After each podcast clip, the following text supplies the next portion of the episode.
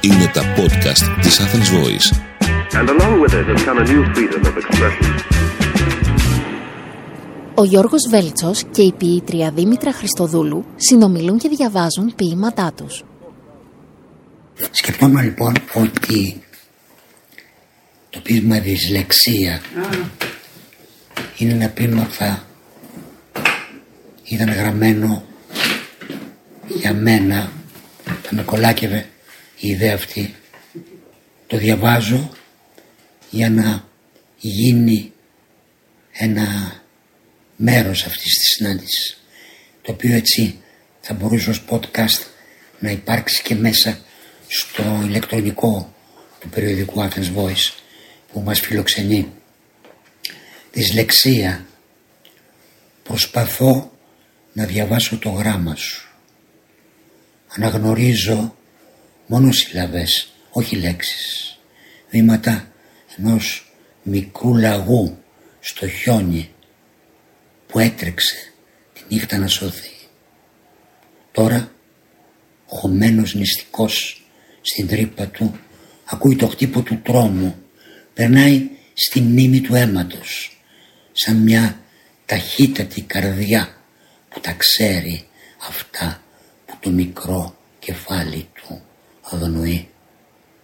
Ξέρω τι γράφεις από την τουφεκιά, από τις τρεχάλες μες στο άχνο σκοτάδι, ώσπου να φτιάξω κρυψώνα από πάγο, εκεί το αίμα μου μπορεί να γελαστεί.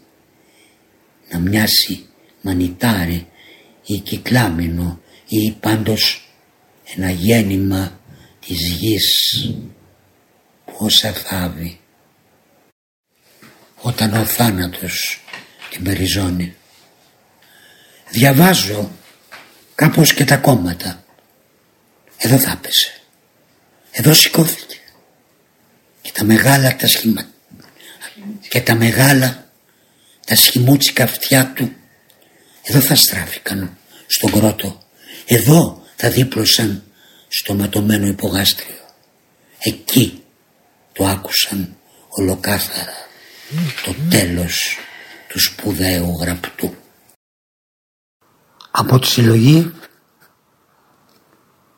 η ανάληψη της Παρθένου 2021 στη Δήμητρα Χριστοδούλου.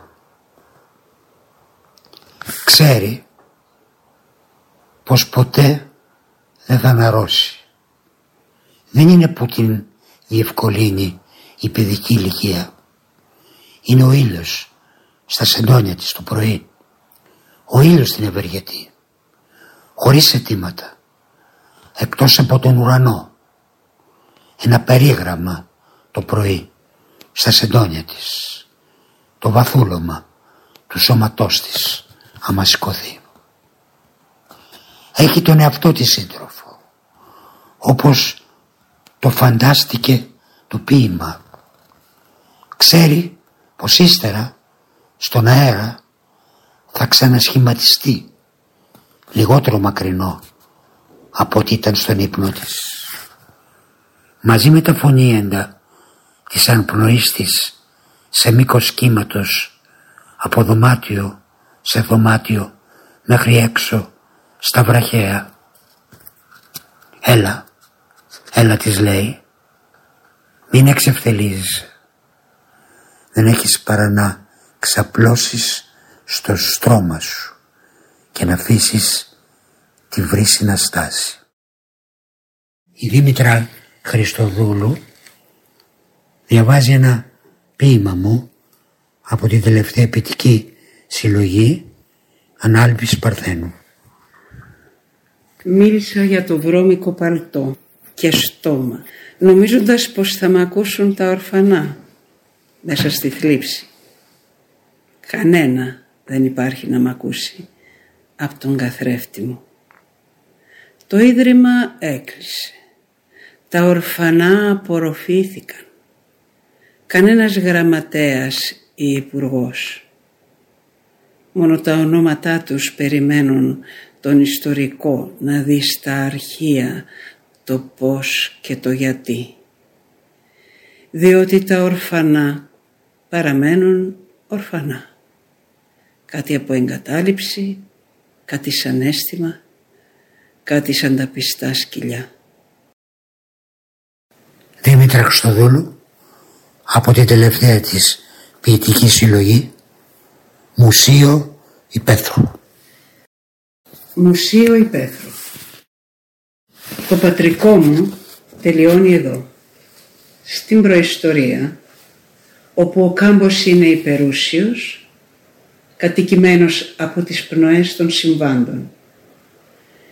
Σε κομμόπολη τυφλή από ομίχλη, όπου το στάρι το ζυγίζει ο θάνατος. Εδώ οι καλλιεργητές παζαρεύουν, με σοδιά από ευχές ανεκπλήρωτες. Εκείνοι φεύγουν, φορτωμένοι τη φαμίλια τους, τη σοδιά τη ροκανίζουν τα ποντίκια. Τρακτέρ μαρμαρωμένα στο παχνί τους, ο κάθε ορνηθώνας στο επέκεινα, το κάθε βέλασμα στον πυλό. Το σπίτι μες στον κάμπο αχυροποίητο. Οι τείχοι κρέμονται από τα γένια του Κυρίου και αυτός ο φουκαράς από τα άστρα του, γέρικα, μακρινά, μισοκαμένα. Μες στην τραπεζαρία ο καθρέφτης, σαλόν καθρέφτη βλέπει το καθρέφτισμα. Μια κούπα γάλα με βαριά την κρέμα του γίνεται μνήμα της τυροκομείας. Τροφή και τέχνη σε πύλινο σπάραγμα όπου σώζονται τα ίχνη φιδόγλωσσας που πρόλαβε να βυθιστεί εκεί μέσα πριν στρίψει όλη γη προς τα νερά. Θέλω να γράψω, θέλω μια, να σου κάνω μια ομολογία και να την αποτυπώσω γιατί μου αρέσει το παιχνίδι. Εχθές με έμαθε ο γιος μου πώς θα το χειρίζομαι του μαγνητοφόνου. Εσύ κρατάς τις αποστάσεις σου και καλά κάνεις δεν χρειάζεται. Περισσότερα και καμία δημοσιογραφική ευκολία έξω και δεν θέλησες να φωτογραφηθείς σε αυτή τη συνάντηση 23 Ιουνίου δύο μέρες μετά τη μεγαλύτερη μέρα εγώ όμως θέλω να σου κάνω μια ομολογία Ποίηση διάβασα με τους προσανατολισμούς στο χέρι έφηβος στη Θεσσαλονίκη. Και όταν δεξιωθήκαμε το Σεφέρι μετά από το Νόμπελ και τον κάναμε στο Πανεπιστήμιο της Θεσσαλονίκης επίτιμο διδάκτορα οι πρώτες του Ελλήνου του πολίτη. Και ήμουνα στην ακολουθία που με κάλεσαν να συμφάγω με τον ποιητή στη φοιτητική λέσχη. Υπάρχει σχετική φωτογραφία είμαι δίπλα στον ποιητή με τον Ζήσιμο Λορεντζάτο να ακολουθεί την κουστοδία και τον Νίκο Γαβίρ Πεντζίκη. Και βεβαίως όταν κατέβηκα στην Αθήνα να πάρω μια συνέντευξη από τον ποιητή από το περιοδικό, το αριστερό φοιτητικό περιοδικό σπουδαστικός κόσμος και έφτασε με το τρένο νύχτα και πήγα το πρωί στο σπίτι της Μαρός και του ποιητή και μου άνοιξε την πόρτα η Μαρό σαν τον Άγρας. Και μου είπε ποιητής λείπει δεν έχετε ραντεβού και έφυγα με σκημένο το κεφάλι και ήρθε μετά από μια εβδομάδα η κάρτα, το γράμμα του ποιητή που δικαιολογούσε. Και δημοσιεύσαμε αυτή την κάρτα. Θα σου το δείξω μετά. Και μετά το πανεπιστήμιο ο Πουλαντζάς, ο Μαρξισμός το Παρίσι. Ο Ντεριντά και όλα αυτά. Και ύστερα το πανεπιστήμιο. Η Πάντιος η καθηγησία οι ίντρικες τα βιβλία για τα οποία πίστευα και δεν πίστευα ότι είναι βιβλία μου. Και όταν έστειλα στο Δημητριάδη το τελευταίο μου βιβλίο μου είπε αυτό είναι το τελευταίο δοκίμιο που γράφεις. Σταμάτα γράψει επιτέλους ποίηση δεν λέγονται δοκιμιακά αυτά που έχεις να πεις. Η μη κοινωνιολογία ήταν το βιβλίο αυτό που πέδεψε πολλούς φοιτητές πολλά χρόνια από τις εκδόσεις του Δουβίτσα Μακαρίτη.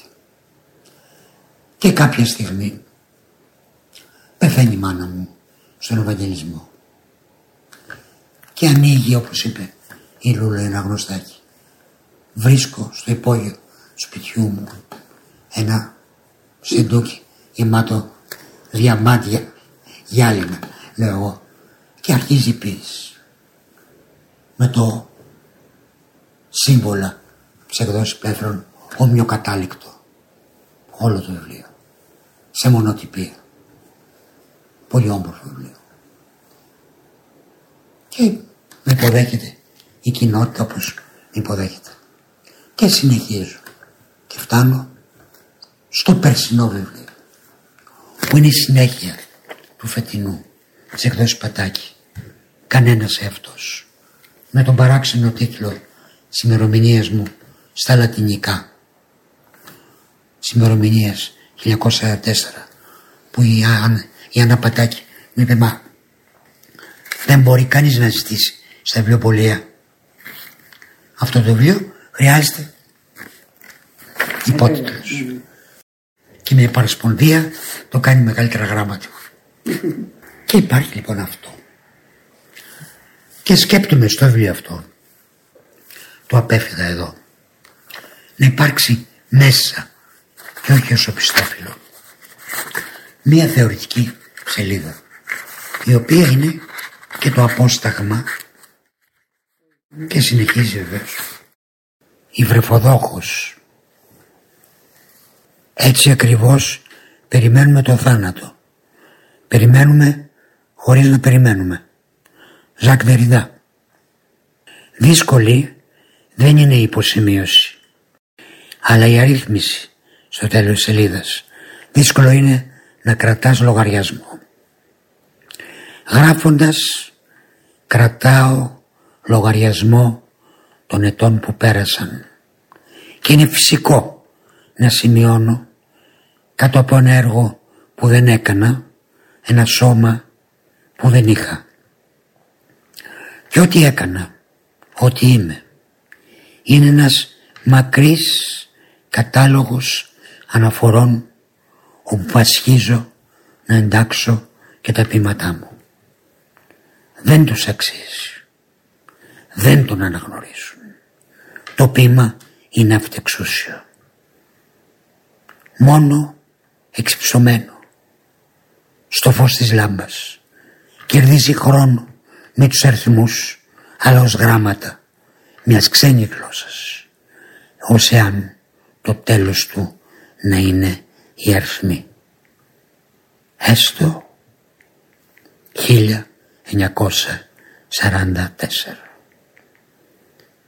όπου σε ξένη αρρύθμιση λατινικά σημειώνεται εκτός από τη χρονολογία της γέννησής μου. 1944 η μήτρωθεν κρυπτή των ποιημάτων μου. Το γράμμα μου μετέχει τότε στην υπόστασή μου. Αγραμματοφώνητο. Κι έτσι μετρώ και γράφω και νοσταλγώ τη χρονολογία από την οποία έχω διαπαντός απομακρυνθεί μη μπορώντας φυσικά να φανταστώ τη χρονολογία στην οποία θα καταλήξω. Έτσι υποσημειώνω, έτσι υποσημειώνω και εκμετρώ, αλλά όχι ο μνήμων ο επιλύσμων άγγελος της ιστορίας μου. Στρέφομαι κι εγώ στο παρελθόν όταν στα πόδια μου στηβάζονται τα ερήπια στη Βρεφοδόχο. Η Βρεφοδόχος είναι από τη φωτογραφία της Βούλας Παπαϊωάννου στο βρεφοκομείο της Οδού Πυραιός μετά τον πόλεμο όπου πέρναγα με το λεωφορείο με τη μάνα μου και μου έδειχνε το κουτί και μου έλεγε εκεί αφήνουν τα παιδάκια. Αυτή η προποδόχος είναι η ποίηση. Τις αποθέτουμε. Και ο γιατρός, ο αναγνώστης έρχεται να τα φροντίσει, να τα βγάλει από το κουτί που τα εγκαταλείψαμε και να τα φροντίσει. Το κείμενο σας πάντως, ε, δεν ξέρω πόσο εσείς το αισθάνεστε θεωρητικό, εγώ το βλέπω πάλι σαν ένα πεζόμορφο ποίημα, για να χρησιμοποιήσουμε πιο έτσι, συμβατικές εκφράσεις. Γνώστη είναι κάτι το τελείως μυστικό. Βέβαια με το πόσο αντιπροχώρησαν τέτοιες ναι. ιστορίες. Η ουσιαστική του ανταπόκριση είναι κάτι που απλώς υποτίθεται, το υποθέτεις. Ναι. Και πάνω σε αυτή την υπόθεση θεμελιώνεις όλο το εγχείρημά σου στο επικοινωνιακό. Ενώ σε μια άλλη τέχνη, στον ηθοποιό ας πούμε, είναι κάτι που το εισπράττεις, αισθάνεσαι. Ναι. Ο ηθοποιός αισθάνεται τι παίρνει και τι δίνει με το κοινό. Επομένως, η τέχνη της ποίησης είναι από φύση της ένα στίχημα εξαιρετικά ματαιόδοξο και εξαιρετικά αθώο ταυτόχρονα. Δηλαδή υποθέτεις ότι δεν μπορεί παρά αυτός ο άνθρωπος που σε, που σε διαβάζει να διαβάσει όλα όσα εσύ έχεις εκεί για αυτόν. Το υποθέτεις αυτό και αυτό είναι τόσο άπληστη προσδοκία. Ε, και απ' την άλλη είναι εντελώς αθώο γιατί στο κάτω-κάτω ο άνθρωπος προχωράει προς την αναζήτηση της αγάπης ολόκληρος. Θέλει ολόκληρος να αγαπηθεί. Με το σύμπαν της ύπαρξής του. Ε, οπότε το μόνο που απομένει στον ποιητή είναι να μάθει τουλάχιστον να διαβάζει όταν διαβάζει δημόσια λίγο πιο όμορφα τα ποίηματά του. Ξέρετε, έχει σημασία για μένα αυτό.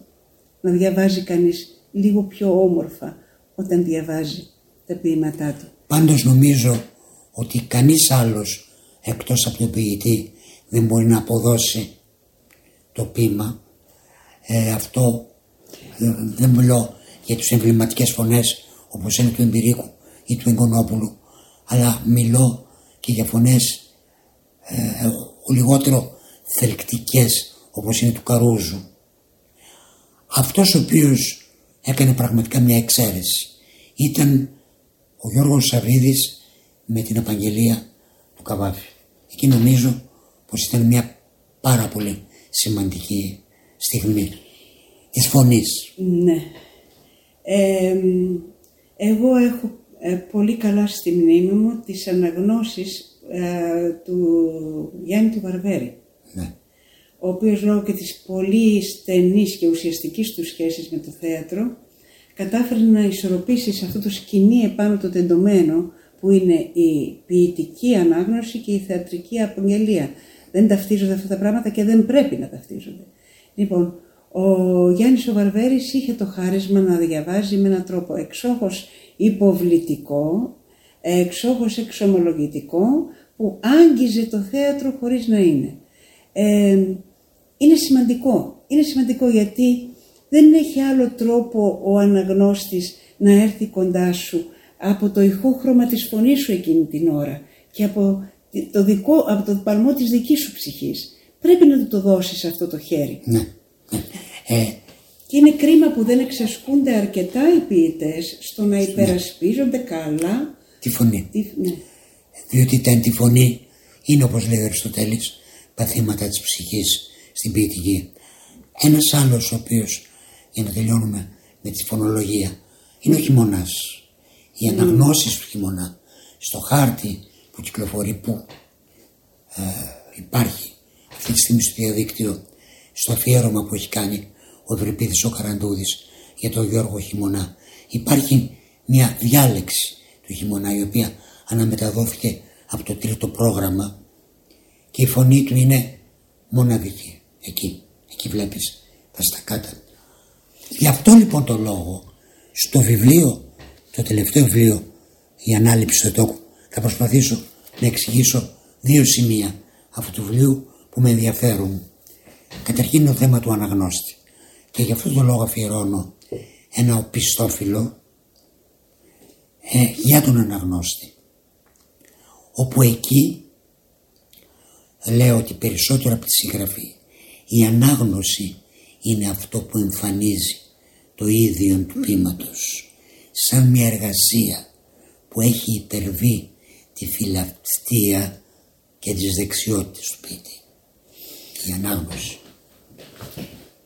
Ή τουλάχιστον τις έχει μετασχηματίσει ουσιαστικά, αν δεν τις έχει υπερβεί.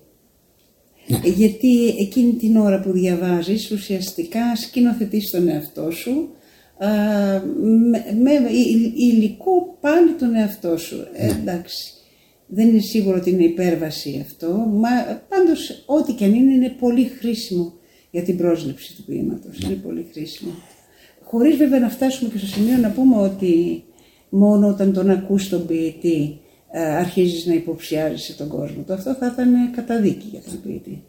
Το δεύτερο σημείο του βιβλίου αυτού που μου κάνει την τιμή να βρίσκεσαι μαζί μου σε αυτήν την εσωτερική παρουσία γιατί δεν πιστεύω ότι χρειάζεται καμία άλλη είναι και που περιμένω ένα σχόλιο γενικά από σένα αλλά και από το είναι αυτή η, το πείραμα που κάνω ενθέτοντας ένα δεύτερο μέρος που το ονομάζω λογοτεχνία ένας δικανικός όπου εκεί προσπαθώ να γράψω σε ομοιοκατάληκτο στίχο με τον τρόπο Και έμετρο και ομεκατάληκτο. και ομοιοκατάληκτο.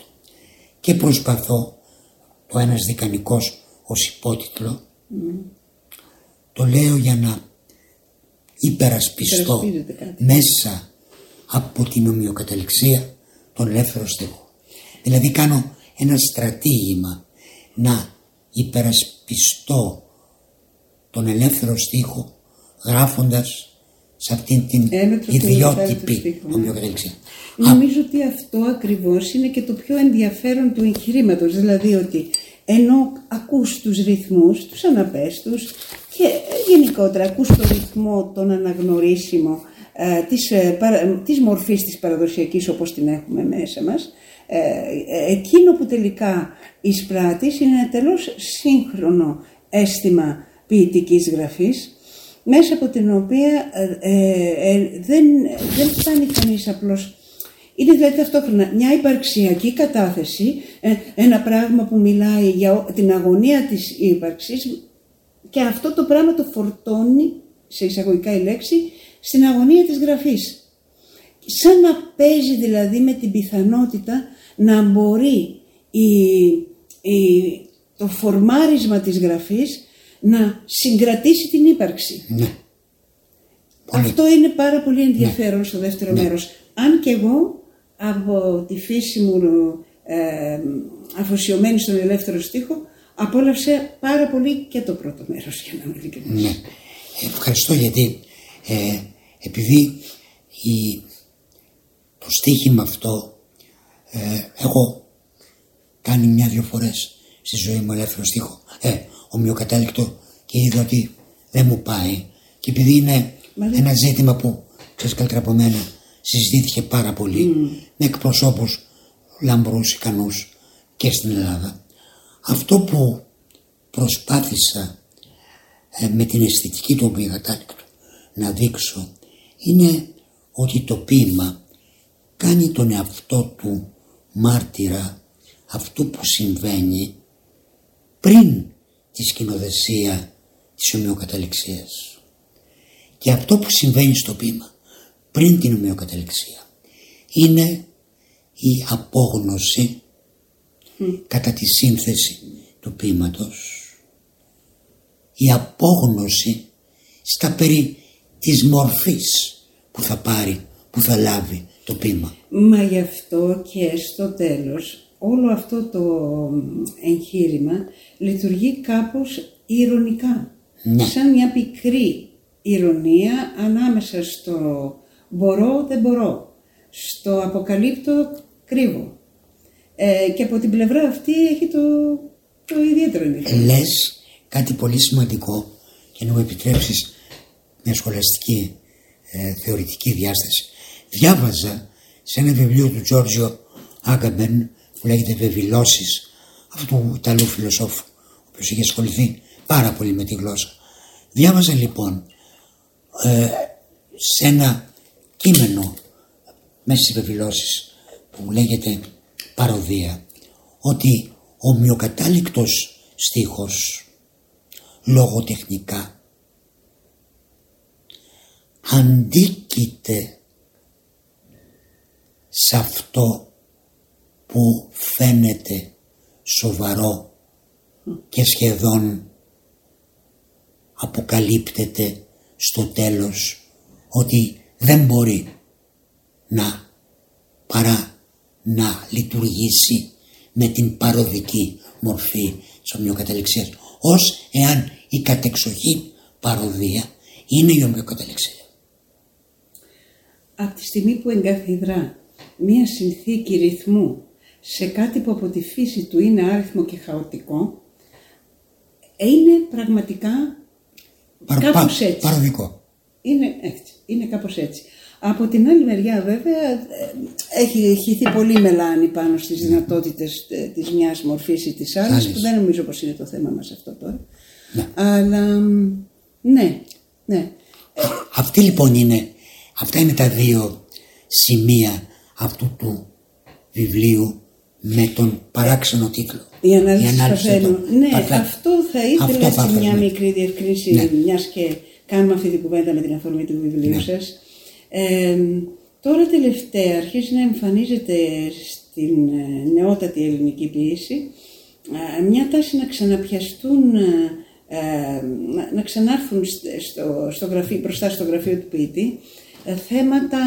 Θεολογικά. ε, ναι, και θεολογικά και ιστορικά. Υπάρχει ένα πολύ ενδιαφέρον βιβλίο του Μανώλη του Πρατικάκη που α, α, πιάνει το ε, στοιχείο της εθνικής παράδοσης τέλος πάντων και λοιπά και λοιπά. Και του Θεράσου του Χατζόπουλου ένα Ναι, ανάλογο το βιβλίο. τελευταίο. Το τελευταίο. Ναι. Λοιπόν, ε, Και του Πασχάλη. και του Στρατή Πασχάλη είναι πάλι σε αυτήν την κατεύθυνση αυτήν. του ότι ανα, αναμετριέμαι με ένα στίχημα θεολογικών θεμάτων τα οποία βέβαια είναι αφορμή, το βλέπουμε ότι είναι αφορμή. Α, α- αλλά μ, στη δική σας περίπτωση μου δίνει την εντύπωση ότι ε, παρόλο που ο τίτλος τρομάζει, γιατί το διαβάζεις και τρομάζεις, λες θα μου μιλήσει για την ανάληψη της Παρθένου, θα ακούσουμε ένα καθαρά θεολογικό θέμα. Ε, σ- νομίζω πως όταν αρχίζει κανείς να το διαβάζει, αντιλαμβάνεται ότι είναι αισθητικής τάξεως η πρόκληση. Ναι, δεν είναι. Ε, δεν είναι καθόλου. Δεν δηλαδή. είναι. Δεν είναι μόνο λέτε. ε. Όχι, δεν είναι. Δεν είναι διόλου. Και μάλιστα προκειμένου να με μια εσωτερική ανάγκη συνεχούς αυτοανέρεσης και αυτοκαταστροφής προκειμένου να δείξω ότι είναι αισθητική ή ηρωνική αυτή η επιλογή ενώ είναι βαθύτερα θρησκευτική Ναι. Βεβαίως. Υπάρχει ο στίχος ο οποίος ε, κρύβω μέσα σε αυτόν τον στίχο μια μεγάλη περιπέτεια ζωής. Μάλαλα χείλη, η διακονή σου, μελίσματα ανεκλάλητα, θεολογικό ψιστήρι.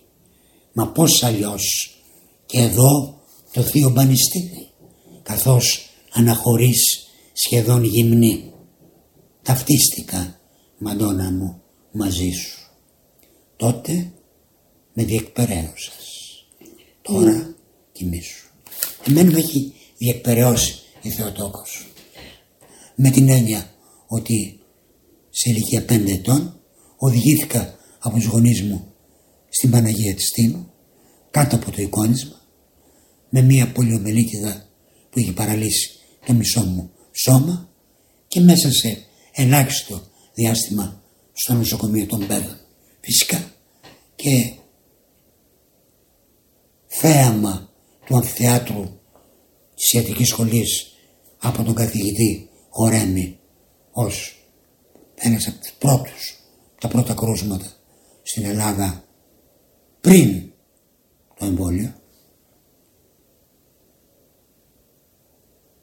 επήλθε μία ταχύτατη βελτίωση.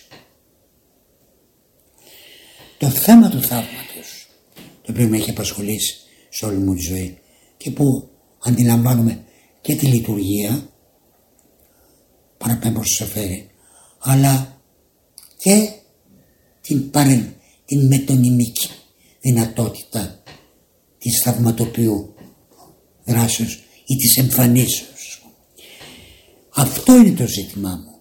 Και αυτό μου δόθηκε η ευκαιρία σε μια διάλεξη στην καρδιολογική εταιρεία ο καλεσμένος να το εκθέσω κάνοντας την έναρξη αυτού του συνεδρίου και καταθέτοντας αυτό το κείμενο με τον παράδοξο τίτλο «Παρκέρ» από καρδιάς στην ποιητική συλλογή Αύγουστος όπου ο Σταύρος Πετσόπλος μου είπε τι να την κάνω εγώ τη συλλογή μπροστά σε αυτό το κείμενο που μου δίνεις. Και όμως ήταν αλληλένδετα. Και αυτό το κείμενο για όσους θέλουν περισσότερα για αυτήν την προσωπική εμπειρία η οποία καθοδηγεί και διέπει την ποίησή μου όχι για λόγους αισθητικούς διότι υπήρξα παπαδάκι από τους παππούδες μου στη Μύκονο διότι κάθε χρόνο υπήρξε ένα τάμα με την Παναγία δηλαδή μια σχέση με την Παναγία η οποία έπρεπε οπωσδήποτε αυτή λοιπόν έπρεπε να διεκπαιρεωθεί, να ναι. καταγραφεί με την επιλογή ενός ποίηματος, μάλλον ενός θέματος που είναι άλλο στην Ορθόδοξη ξένικη παράδοση και άλλο στην Καθολική, στο Καθολικό δόγμα. Στη μεν Ορθόδοξη παράδοση Ναι, ναι, Παναγία. ναι, είναι κοίμηση της Κι- Θεοτόκης, να είναι αλλά- ανάληψη, ενσώματη ναι, ανάληψη. η- η ενσώματη ανάληψη Ναι, ναι. που γιατί ο Ορθόδοξος δεν θέλει να δεχθεί την ανάληψή της διότι θέλει να την έχει μόνο πάντα εδώ την θέλει στη γη καταλάβατε δηλαδή εξού και το περίφημο απολυτίκιο εν τη κοιμήσει το κόσμο ου κατέλειπες Κατέλειπες. Λοιπόν, αυτές λοιπόν είναι πως όμως αυτά εκτός από το θεωρητικό ε, ε, το παρκέρ στους, στους γιατρούς πως αυτά μπορούν να λεχθούν χωρίς να γίνουν πεζογραφία φτηνιάρικη της εποχής, μελό, προσωπική εξομολόγηση, βίωμα. Είναι πρώτη φορά που τα λέω και ευτυχώς έχω το μαγνητόφωνο και τα καταγράφω διότι η παρουσία σου με, με ανοίγει αυτή τη στιγμή για να αφηγηθώ αυτό το, το γεγονός. Πώς θα μπορούσαν να γραφτούν παρά με έναν ηρωνικό τρόπο ενός πάλι ημί ομοιοκατάληκτου ποίηματος που είναι το πρώτο συλλογής αυτής και που έπονται τα άλλα ποίηματα. Θα πρέπει βε- ωστόσο και εσείς να ε, δεχτείτε ότι ο αναγνώστης ε, δεν, δεν μπορεί να βυθιστεί στην πιθανότητα ενός τέτοιου συντονιστικού βιώματος όπως αυτό που καταθέτεται. Πιάνεται από, εκεί, από τις μουσικές, ε, από Σωστά. τα μουσικά στηρίγματα.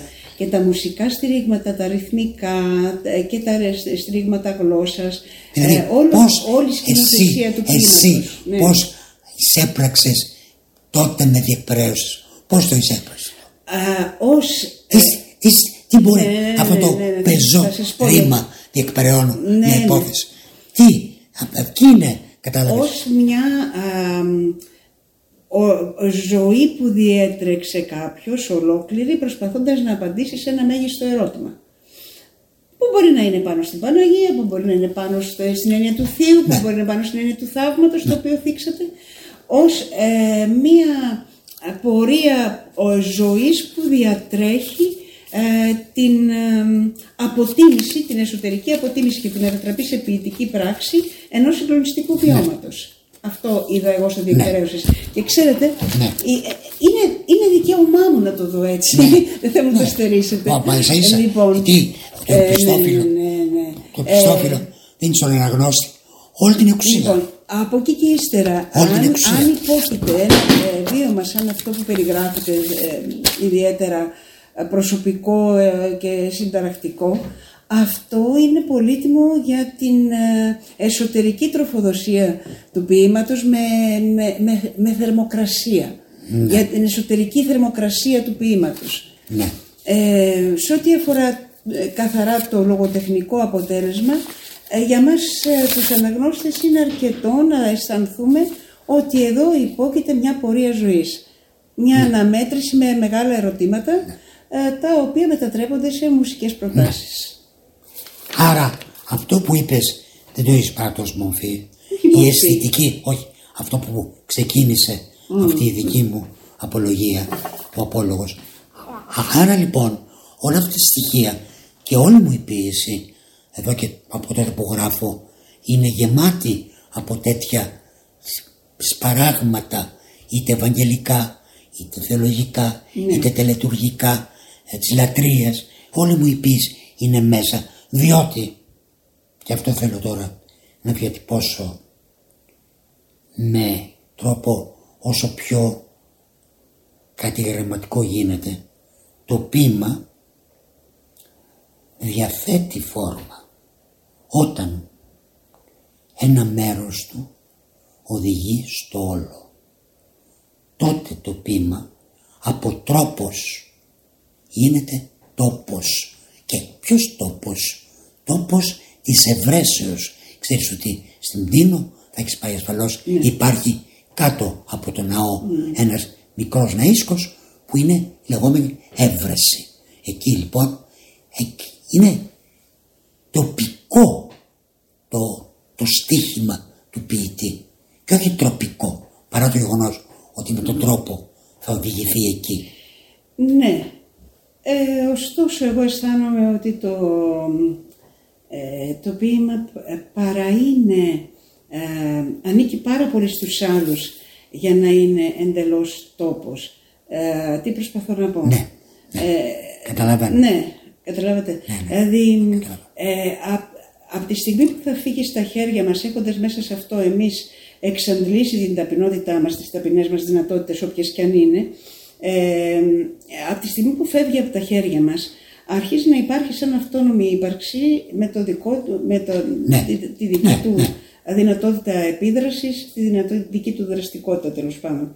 Λοιπόν, από εκεί και ύστερα, ε, τόσο πολύ αυθύπαρκτο είναι, τόσο πολύ φεύγει από μας που Ναι. δύσκολα να το πεις αυτό το πράγμα τόπο. Αν επιζεί, επιζεί με τους τρόπους Ναι, του, με ναι. τα ακούσματα του, γιατί αυτοί το κρατάνε ζωντανό. Με, αυτά, με, αυτά, με αυτούς τους το προσλαμβάνει ο, Μα ο με αυτά που, αναγνώστης. που μου λες τώρα ε, συνηγορείς ε, όσο και αν ο κύριος Βαγενάς ενοχληθεί από αυτό που θα πω σε αυτή τη θεωρία των φίλων μου των φίλων μου, των δασκάλων μου Γάλλων για τον θάνατο του συγγραφέα όχι ότι πέθανε ο συγγραφέας και τον βάλανε στο φέρετρο είναι η έννοια ότι από τη στιγμή που καταθέτει το έργο το έργο τον έχει πια. αυτονομεί και ο, ο συγγραφέας περιορίζεται σε αυτό που λέγεται λειτουργία συγγραφέα.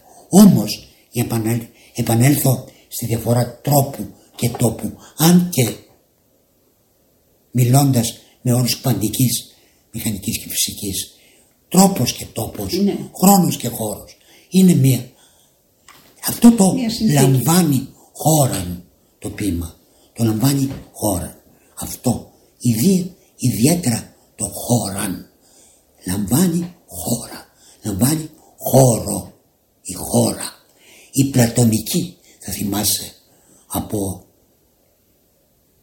τον, ε, η πλατωνική χώρα στον, στον Τίμεο θα θυμάσαι που είναι αυτός ο τρίτος το τρίτο νουν γάρ όπου εκεί ένα είδος λίμπο όπου εκεί μείγνεται ένα είδος ταρκοφσκική, ταρκοφσκικού ωκεανού στην, στο Σολάρις Ναι, ναι. όπου όλα μείγνυνται εκεί το λαμβάνει η χώρα είναι αυτό στο πείμα Με τη διαφορά ότι από τη στιγμή που συμβαίνει αυτό που περιγράφεται, εσύ είσαι κάπου αλλού. Έχει φύγει από σένα. Ναι. Ε, έχει φύγει από σένα. Ε, και από την πλευρά αυτή ε, ε, συναντάμε κάπως, ίσως σε έναν βαθμό, ε, και τη δική μου ανάγκη για μικρά αυτόνομα ποίηματα Ναι. που τα ε, κα- φτιάχνεις και τα αφήνεις να φύγουν σαν τις χάρτινες βαρκούλες που Ναι. Μπράβο. τις ρίχνεις, ε, λοιπόν, να φύγουν. Ε, το κάνεις αυτό και δεν μάλιστα θέλω δηλαδή με στην- κανέναν τρόπο Ναι. να αισθάνομαι ότι από ένα σημείο και ύστερα εγώ σέρνω αυτά, αυτή την ποίηση στην πλάτη μου για να την κουβαλήσω κάπου. Ναι. Αυτό βέβαια Θέλω, δεν θα σε, αν μπορέσω, δεν θα σε να ρωτήσει φύγει. η ποίηση Να γι' φύγει αυτό, και να πάει διότι, όπου θέλει. Αγαπημένη μου, δεν θα μας ρωτήσει. Διότι έλα που η ποίηση αρχίζει και ενσωματώνεται και μας ξαναγεννά και μας ξαναπεθαίνει Ναι. και μας ξαναφτιάχνει από την αρχή. Η παρατήρηση σου αυτή για το τελευταίο σου συλλογή υπάρχει πραγματικά όσο ποτέ άλλοτε. Το έχεις ξανακάνει στην προηγούμενη συλλογή. την προπροηγούμενη με τα 24. Ναι, ναι. Αυτής της μικρής αυτονομίας η οποία και χωροταξικά και από απόψεως γραμμάτων είναι σελίδα προς σελίδα. Και βέβαια Σαν να είναι μικρά ανθρωπάκια. α, ερχόμαστε Τα ποίηματα μικρά ανθρωπάκια. Που Ερχόμαστε- παίρνουν το δρόμο τους και πάνε Ερχόμαστε και τώρα- δεν σου ανήκουν πια. σε δύο θέματα με τα οποία νομίζω πως και μπορούμε να κλείσουμε διότι θα κάτσουμε στο βράδυ. Τα δύο θέματα αυτά είναι το πρώτο, το πολιτικό για το οποίο μιλήσαμε. στις πάλες. Υπάρχει διάχυτο στην ποιησή σου όσο σε κανέναν άλλον από Και τους, στη δική σας υπάρχει. όσο σε κανέναν άλλον από τους ζώντες ζώντες διότι η μεγάλη γενιά του Λεοντάρη η γενιά αυτή είναι του Καρούζου είναι μια άλλη ιστορία. Αλλά σε εμάς που είμαστε ακόμα εν ζωή. Δεν βλέπω αυτό το πολιτικό στοιχείο και μάλιστα του τι συμβαίνει του συμβάντος.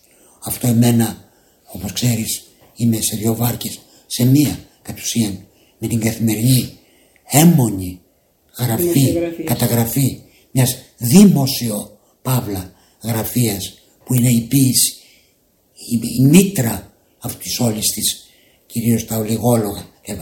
αυτό είναι το βασικό θέμα το οποίο διαπιστώνω και πριν Το θεωρώ μου αναγκαίο στην απαντήσεις ποιήση. Το εσύ, θεωρώ αναγκαίο στην ποιήση. αυτό το Ακριβώς, στοιχείο. πριν το μου θεωρώ απαντήσεις. ότι την τρέφει. Την τρέφει. Δεν, δεν αντέχεται πια αυτή η Κλαψούρα. υπερεξομολογητικότητα. Ναι. Αμάν, λες Ή- και όλο ή το κα- σύμπαν ναι. πρέπει να καθίσει σαν ταπεινός ακροατής απέναντι στις δικές μας ή τρικυμίες. και, ο Ε, ύμνος, όχι, δεν είναι ή έτσι. και ο ύμνος σε μια καθημερινότητα την οποία ενώ σαν μια γυναίκα την βάζεις μέσα δεν την κρατάς πολύ δεν είσαι η δημουλά Θεός χωρέστην να ποντάρεις πάνω σε αυτό το καθημερινό της κουζίνας των κασαρολικών αυτό όλο και αυτό νομίζω πως είναι και η συνεισφορά του μεγάλου Βάλτερ Μπέγιαμιν σε εμά είναι στην πρώτη σελίδα του μονόδρομου. Μας δίνει μια οδηγία, δίνει στους λογοτέχνες δηλαδή, στη λογοτεχνία και κατά μισό ένα λόγο στους ποιητές την εξής οδηγία. Αυτό πρέπει να το διαβάσω και να το καταθέσω. Το έχω χρησιμοποιήσει πολλές φορές αλλά δεν μπορώ παρά και τώρα να μην το πω. Η δόμηση της ζωής βρίσκεται αυτή τη στιγμή πολύ περισσότερο κάτω από την εξουσία γεγονότων παρά πεπιθήσεων. Γεγονότων μάλιστα τέτοιων που ποτέ σχεδόν ως τώρα και πουθενά δεν έχουν θεμελιώσει πεπιθήσεις. Με τις συνθήκες αυτές η αληθινή λογοτεχνική δραστηριότητα δεν μπορεί να αξιώνει να διαδραματίζεται μέσα σε πλαίσιο λογοτεχνικό. Έτσι εκφράζεται η στηρότητά της. Αποτελεσματική λογοτεχνική έκφραση προκύπτει μόνον από την ευστηρή εναλλαγή πράξης και γραφής. Πρέπει να διαμορφώσει τα ταπεινά εκείνα σχήματα, τις προκήρυξεις, τις μπροσούρες, τα άρθρα στις εφημερίδες και τα περιοδικά και τα πανό που εξυπηρετούν καλύτερα την επιρροή της λογοτεχνίας σε ενεργές κοινότητες. Μόνον η άμεση αυτή γλώσσα ανταποκρίνεται στις απαιτήσεις της στιγμής. Οι γνώμες, οι γνώμες είναι για τον τεράστιο μηχανισμό της κοινωνικής ζωής ό,τι το λάβει για τη μηχανή. Βέβαια, Αυτό είναι. Ναι. Η δικαιολογία μου. Ναι, καταλαβαίνω πολύ καλά. Είναι νομίζω κάτι, ένα μεγάλο στίχημα αυτό. Να μπορέσεις να μετατρέψεις σε ε, ποιητική πρόταση που σημαίνει σε πρόταση μουσική, ε, ε, μετρική, ε, σε πρόταση χρόνου ουσιαστικά, ε, το εδώ και το τώρα. Χωρίς να κάνεις κήρυγμα, χωρίς να υπερασπίζεσαι τίποτε άλλο α- από αυτό που προσβάλλει την εσωτερικότητά σου. Γιατί όλος αυτός ο κόσμος εκεί έξω πάσχει, υποφέρει, μας επιτίθεται, μας κάνει ό,τι μας κάνει, όποια ζημιά μας κάνει και μας τρέφει ταυτόχρονα. Λοιπόν, όλο αυτό το πράγμα δεν μπορείς να το θεωρήσεις κάτι μ, έξω από την ε, ανάγκη σου, εσένα, τη- ε, ε, την ανάγκη σου ως ποιητή α, να μιλήσεις. Δηλαδή, το έξω είναι μέσα και το μέσα, ό,τι και να είναι μέσα, είναι αποτέλεσμα του έξω. Ε, Δεν μπορούν να ξεχωριστούν αυτά τα πράγματα παρά μόνο από αδύναμες ε, φύσεις. Ακούγεται λίγο αλαζονικό αυτό, αλλά ας το πούμε και ας κρυθούμε. Λοιπόν, ε, ε, δεν μπορούν αυτά τα πράγματα να ξεχωριστούν παρά μόνο όταν ε, υπάρχει κάποια αδυναμία και θέλεις να κάνεις επιμερισμό των ε, αντικειμένων σου και να πεις αυτό θα πω, αυτό θα πω, εκείνο θα πω. Ε, η επικοινωνία του ποιητή με, το, με τα συμβάντα έξω από αυτόν είναι τρικυμιώδης και ως τέτοια πρέπει να κατατίθεται. Το έξω είναι πάντα εκεί για να μας διαμορφώσει. Είναι η γυναίκα που μπήκε στο σπίτι σου στο πρώτο εναρτήριο ποίημα αυτής της συλλογής που θα κυκλοφορήσει τώρα από τις εκδόσεις Μελάνη. Είναι αυτή η παράξενη γυναίκα που είσαι εσύ που είμαστε η οποία εισβάλλει στο σπίτι σου. Και θα μου επιτρέψεις διότι αυτό το ποίημα το θεωρώ οι δεξιώσεις το θεωρώ εξόχως πολιτικό και κυρίως γραμμένο υποθέτω την περίοδο της πανδημίας Ναι, είναι φετινά ποίηματα αυτά. Λέει λοιπόν για αυτή τη γυναίκα η Δήμητρα Χρυστοδούλου ότι αφού μπήκε μέσα της με ένα προφός χειρουργείου έτσι διδάχθηκα να δεξιώνομαι το τέλος ως μια συνύπαρξη ως πράξη καλοσύνης προς μια κυνηγημένη γυναίκα. Στέκει, την, άκ- στέκει στην άκρη της ζωής. Στέκει στην άκρη της ζωής που μου μένει. Τυλιγμένη στα βαριά της παπλώματα. Δεν απαιτεί δεν καταγγέλει δεν ομολογεί. Πιο συχνά δέχεται από τα χέρια μου. Αντίτροφης ένα μπουκέτο μαργαρίτες όταν πλένω τα τζάμια μου τις βρίσκω σχεδιασμένες από την άχνα της πνοής. Εκείνα αστράφτου η γυναίκα χαίρεται. Εγώ όπως είναι λογικό σωπαίνω. Χιονισμένη από σφαγή και επιστήμη. Η πόλη έξω συνεχίζει να αναπτύσσεται τρίζει η μεσοτυχία ανεπαίσθητα σαν τα οστά παιδιού που μεγαλώνει χωρίς δικαίωμα στο θρήνο της αγάπης χωρίς ελπίδα σε σκοτάδι αγκαλιάς. Πολύ σας Αυτό ευχαριστώ. είναι ένα εξόχως πολιτικό ποίημα. Αυτή η γυναίκα που έρχεται σε σένα είσαι εσύ.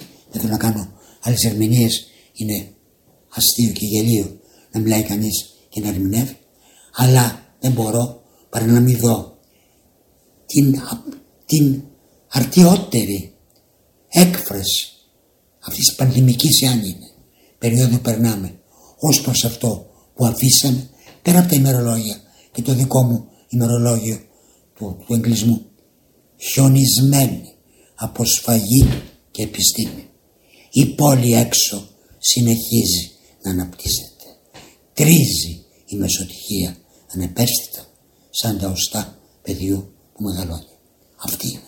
Αυτή είναι η περίοδος και παρακαλώ το περιοδικό αυτό να είναι η λεζάντα. Ως προς την δική μου προς το δικό μου χρέος σε αυτό το Δεκέμβρη του 2020 που περάσαμε χωρίς να κάνουμε Χριστούγεννα στο σπίτι ως προς αυτό τον εγκλισμό εγώ έχω γράψει ένα ποίημα το οποίο είναι αβανταδόρικο δεν λέω αλλά νομίζω πως είναι αντίστοιχα πολιτικό και συγχρόνως εξόχως βιωματικό που λέγεται Δεκέμβρης του 44. Ωραία. Είναι Ευχαριστώ η- πολύ να το διαβάσετε με τον υπέροχο τρόπο που διαβάζετε. Είναι η, Και- είναι η εποχή η εποχή που γεννιέμαι στην Αθήνα και που οι γονείς μου ο πατέρας μου και η μάνα μου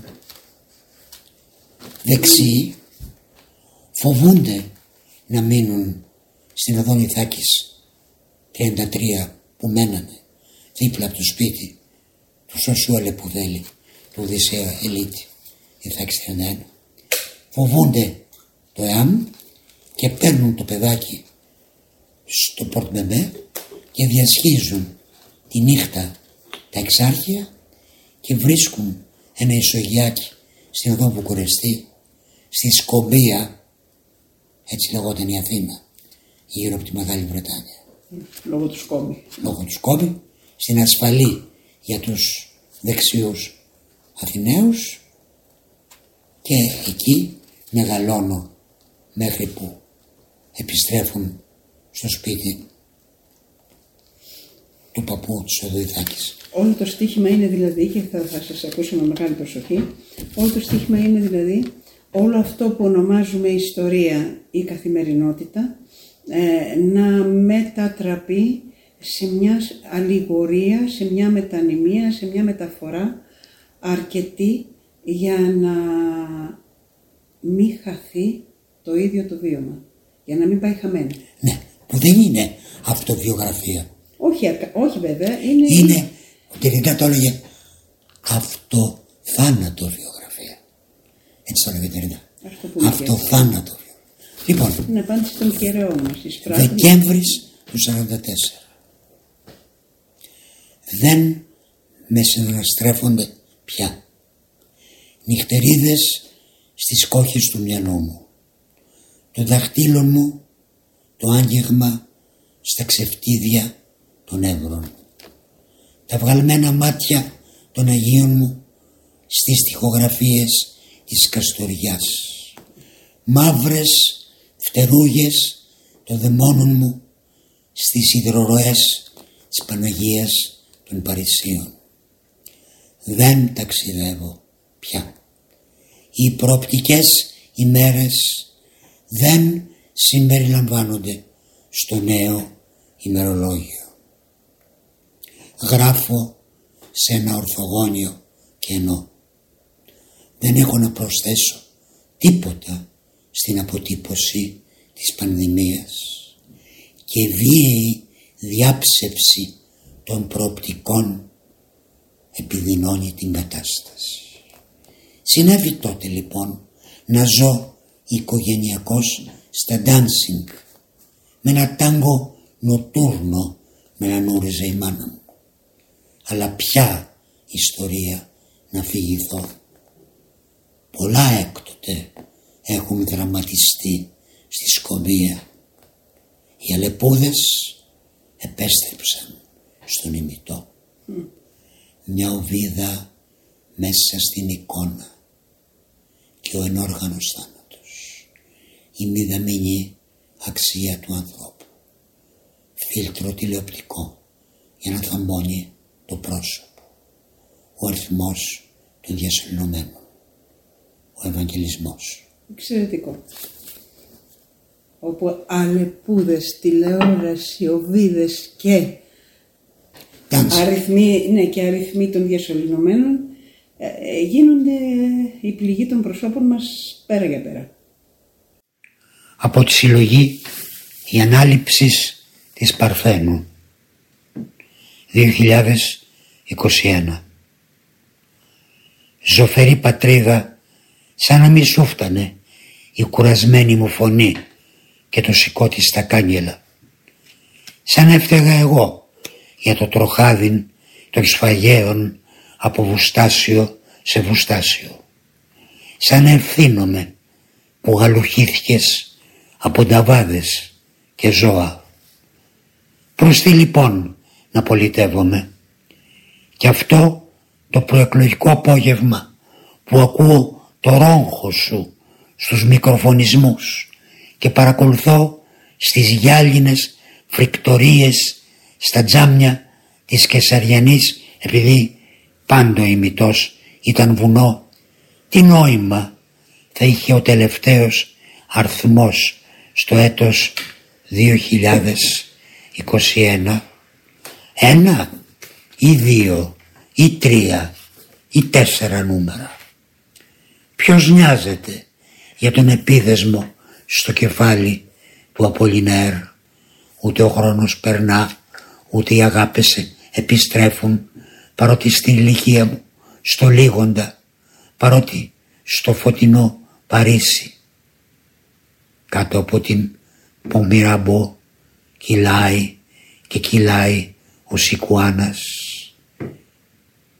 με τις ωραίες δίνες και το αμετάκλητο σώμα του Πάουλ Τσέλαν να στροβιλίζεται. Από τη συλλογή η ανάληψη της Παρθένου. 2021 άφησε τον άντρα και τη γυναίκα. Μη μέμφεσε την νότητά τους. Της δίνει τσιγάρο τον κοιτά. Εσύ έχεις τον ουρανό να σε αποσπά και τον απόντα ήλιο του ήλιου τους. Τώρα τον ορθισμό σου αναθέτεις τα ακόρντα του ωκεανού μα τα λευκά σου οστά με τους διασπαρμένους πόνδυλους του Ιζεκίλ κάτω στην άμμο. Κοίτα πως τη χαϊδεύεις στην παραλία κάτω από τα μεταξωτά και τις αναπαραστάσεις του φίλου της. Λιμένα σώματα, κατοικημένα. Άνδρας και γυναίκα είναι, αφήνοντάς σε να επομίζεσαι το ανθρωπάκι που έγινες δικαιωματικά. Η νεότητα είναι εγκληματίας. Το ζευγάρι όπου να είναι θα σκοτώσει τον εαυτό του. Έρχεται λοιπόν η στιγμή. Αρχίζει η πτώση μέσα. Αρχίζεις να μην υποφέρεις το πένθος σου και τους μαύρους κύκλους κατά από τα μάτια. Θες να τους βγάλεις τα μάτια, να μην βλέπουν ότι εσύ δεν μπορείς πια να δεις τον διάκοσμο της ηλικία τους και τα στοιχεία ενός δέρματος που μπορεί ακόμη να χαϊδευτεί. Σκέψου πως μεγάλωσες πλάι τους, ενηλικιώθηκες και για τους δυο μαζί. Κοίταξέ τους για τελευταία φορά και μην τους γυροφέρνεις με το βιβλίο στο χέρι σαν αφιονισμένος σπουδαστής στο προάβλιο ιερατικής σχολής. Την ανέχειά σου δεν την ανέχεται ούτε καν ο Θεός σαν να μην έχει από τότε τίποτα αλλάξει από το σφρίγος του. Αλλά εσύ, εσύ δεν έγινες ακόμη ολότελανούς. Έμεινες με τη δυσλεξία της καρδιάς στην ηλικία σου. Με τα ξεφτίδια ποιμάτων και επεισοδίων μικρής διάρκειας στο πάρκινγκ του Διεθνούς Αεροδρομίου παρατηρώντας στον χάλκινο ουρανό την κυκλοφορία των αγγέλων τους. Από τη συλλογή η ανάληψη της Παρθένου 2021 η βασίλισσα των ουρανών. Τώρα ξεκαθαρίζει το τοπίο. Λίγο λίγο από τις εικόνες. Προσέχει μόνο ό,τι βλέπει στην ευθεία του μετόπου του. Κατά την πρωινή αναφορά ανακοινώνοντας παρόν το όνομά του. Ίσως χωρέσει στο παιδικό βιομάστερ έφυπος σαν έναν από τους 34 ύπους του Ιλστορ πλάι στη χρυσή της άμαξα καθοδόν προς τη στέψη της μεγαλειοτάτης. Όλο και σκέφτεται μετά το τροχασμό πως αν σταματήσει πως θα διαδώσει την εικόνα της βασίλισσας στη βλοσιρή μοίρα των κληρονομικών της δικαιωμάτων αν σταματήσει. Αλλά πλέον ας μιλήσει αυτή για τη ζωή του. Αυτή στα λογά της όταν θα τους χαϊδεύει τα καπούλια με το δερμάτινο γάντι. Θα μπώνουν τα τζάμια κατά τη διαδρομή από τα κρατημένα αισθήματα όταν τον κοιτάει με την άκρη του ματιού της με πρόσωπο στραμμένο προς το καθήκον κρατάει κρυφό ότι εμποδίζουν ήδη οι λέοντες από τη σκοτεινή πλευρά του θηριού της. Τελειώνει στο Αβαΐο η διαδρομή και ο μεταλλικός μοχλός στο πλαστικό παιχνίδι ξαναφέρνει τις εικόνες από την αρχή. Πλέον η μεγαλειότητά της και ο ήλαρχος στο έλεος της φθοράς της φρουφλισμένης από τα χρόνια ζελατίνας μαζί με τα μολυβένια στρατιωτάκια σπασμένα στο πάτωμα.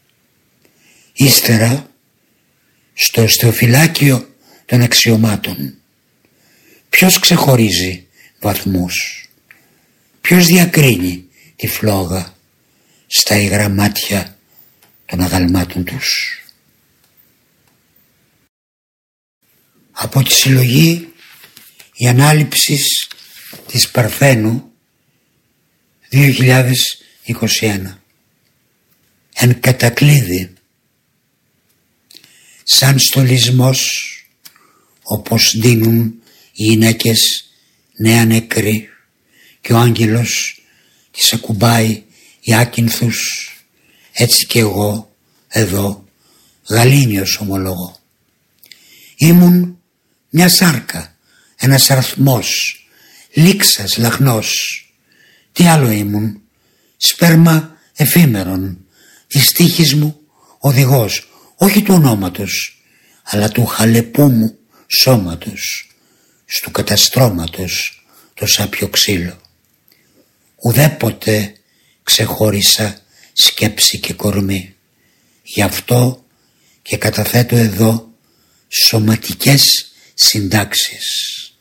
Αφήνω να συμβεί αυτό που θα συμβεί. Άλλο δεν έχω να σας πω. Η ανάληψη της Παρθένου εν τη γεννήσει την Παρθενίαν εφύλαξας εν τη κοιμήσει των κόσμων ου κατέλειπες Θεοτόκε Απολυτίκιο ήχος πρώτος. Άνοιξε λοιπόν τα φώτα. Δεν έχει τίποτα να δεις. Στα γόνατα πεσμένη. Τι θα η κόλαση δεν περιμένει. Άνοιξε και κοίτα θα αναλυφθείς αντεστραμμένη με τα ποδάρια σου υμνά τα σύννεφα ο κορέτσο τα αφήνεις σκοτεινά. Ανήκεις στην ψευδέστηση του θόλου είσαι μέρος του θαύματος και τη φωνή του άκου σε ζωγραφίζει εκτός προγράμματος παρότι γύρισες από εκεί που φεύγεις το σώμα δεν παρέδωσες ποτέ. Το διάβολο παρθένα μου δεν αποφεύγεις. Τον κρίνω τώρα θα πληρώσεις. Εκεί στον τρούλο του ναού αδύνατον να λιώσεις. Κι όλοι οι Ευαγγελισμοί του Μποτιτσέλη. Φιξάρουν μια κυρία δεν με μέλει. Άτμητη και κρούστη μες στα μεταξωτά ρετάλια ναυτόπουλο που το ξαμόλυσαν λες ψηλά στα στράλια τη διχόν κρυστάλλωσή σου στη μορία. Είναι ιδιότητα μελού, κυρία. Μ' άλλα χείλη η διακονή σου, μελίσματα ανεκλάλητα, θεολογικό ψιστήρι, μα πώς αλλιώς, και εδώ το θείο μπανιστήρι. Καθώς αναχωρείς σχεδόν γυμνή, ταυτίστηκα, Μαντώνα μου, μαζί σου. Τότε με διεκπαιρέωσες. Τώρα κοιμήσου. Δεν με κατέλειπες. Με τέστης. Θωμάς δεν είμαι να αμφιβάλλω. Το όνοματό σου τον συλλαβισμό δεν αναβάλω. Με τις πρεσβείες σου στην ποίηση με σύτευσε για μένα την τέχνη που με έχει υποστήλει νύμφη ανήφευτε θα με διαστήλει το πείμα μόνο με λυτρώνει. Εντάφιο και αυτό στο μνήμα σου με την Αγία Ζώνη. Λένε πως ανεβαίνοντας την πέταξες φρικτό πιστίδιο.